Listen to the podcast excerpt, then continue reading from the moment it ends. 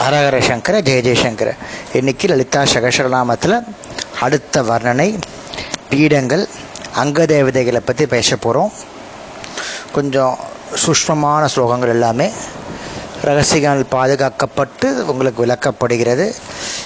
எண்பத்தி ஓராவது ஸ்லோகம். இந்த ஸ்லோகத்தில் மொத்தம் ஏழு நாமாவளர் இருக்குது பரா பிரத்யக்ஷீதி ரூபா பச்சந்தி பரதேவதா. மத்தியமா வைக்கரி ரூபா பக்த மானச ஹம்சிகா அப்படின்னு ஸ்லோகம். இந்த ஸ்லோகத்தில் மொத்தம் எட்டு நாமாவளிக்கு ஏழு நாமாவளி வருது.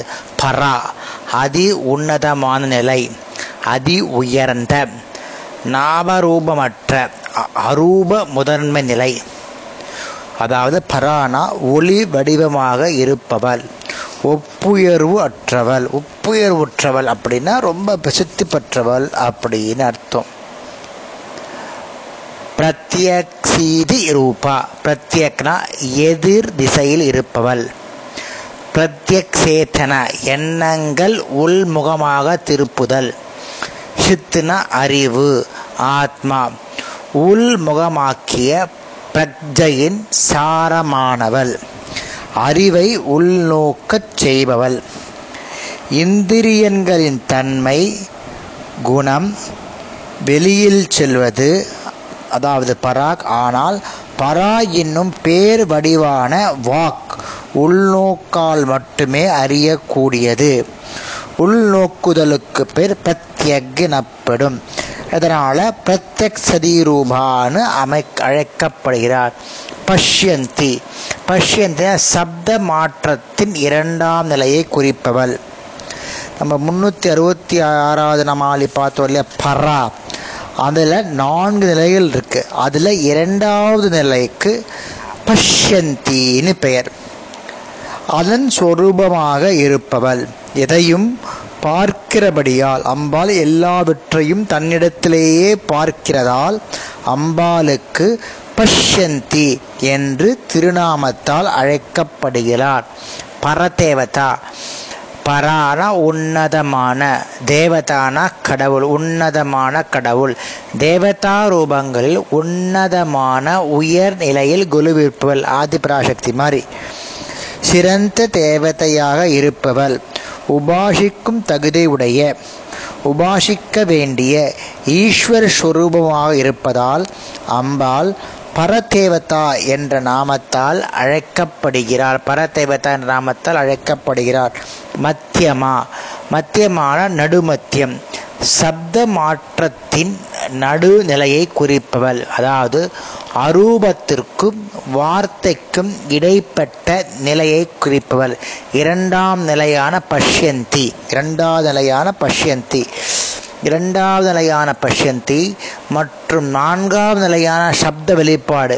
இவைகளுக்கு நடுவில் மூன்றாவது நிலையில் மத்தியமா என்று அவளை அடையாளப்படுத்துகிறாள். பஷ்யந்தி போல் சற்று கிளம்பியதுடன் இருக்காமல் வைகரி போல் நன்று தெளிவாகவும் எல்லா அங்கங்களும் இருப்பதா இல்லாமலும் இருப்பதால் மத்தியமான சென்டரில் இருக்கு அதனால அம்பாள் மத்தியமா என்ற நாமத்தால் அழைக்கப்படுகிறார். வைக்கரி ரூபா. வைக்கரினா உச்சரித்தல் சப்தம் வார்த்தை. வார்த்தையின் வெளிப்பாடுகள். இறுதிநிலை சப்தமாக தன்னை வெளிப்படு இறுதிநிலையாக தன்னை அம்பாள் வெளிப்படுத்துகிறாள். சிறப்பாக கடிதத்தன்மை பெற்ற எழுத்தின் விகரத்தின் ஒளி வைகரி காற்று வடிவமாக நெருக்கமற்றிருந்த ஒளி குறுகிய வழியில் மோதி வருவதால் நெருக்கமடைந்து இறுகி சொல் வடிவம் பெற்றதால் வைக்கிரி இதயத்திலிருந்து தொண்டையை தொண்டை வழியாக ஒளியை கொண்டு வரும் வாயு ஜிகரன் என பெயர். இந்த வாயுவால் வாயுவால் வெளியானபடியால் வைக்கரி என போற்றப்படுகிறார். அடுத்தது பக்த மானசா அம்சிகா. அம்சிகான அன்னப்பறவை மானசான மனம் சார்ந்த பக்தர்களின் மனத்துக்குள் அன்னப்பறவையைப் போல் வாசம் செய்கிறாள். அன்னப்பறவை வந்து புனிதத்துவ உணர்த்துறது. அதனால அம்பாளுக்கு அந்த மாதிரி பேர். ஸ்கிருஷ்டிகர்த்தாவான பிரம்மா தம் மனதால் ஒரு ஏரியை நிர்மாணித்தார். அது நம்ம சொல்கிறோம்ல மானசரோவர் ஏரி. அது கைலாச மலையில் உச்சியில் இருக்கிறது. அதன் நீர் மிகவும் தூய்மையானது. எப்பொழுதும் தூய்மையே விரும்புகின்ற அன்னப்பறவைகள் அங்கு வசிக்கின்றன.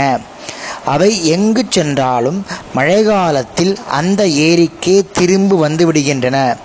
அதே போல பக்தர்களுடைய மனதை இந்த ஏரியாக கற்பனை செய்து அம்பாள் அதில் விளங்கும் அன்னப்பறவையாக சொல்கிறார்கள். மற்றவர்களுக்கு தெரியாமல் இருப்பதால் கா என்ற பிரத்தியம் சேர்க்கப்பட்டு அம்சிகா என கூறப்பட்டுள்ளது. அவ்வளோ ஒரு ஒரு தூய்மையான மனதத்துவத்தை விடக்கூடிய அம்ச அம் அன்னப்பறவை போன்ற நம்ம மனத்தில் அம்பாள் இருக்கான்னு அர்த்தம். நாளைக்கு அடுத்த ஸ்லோகத்தை பார்க்கலாம். ஹரஹர சங்கர ஜெய ஜெயசங்கர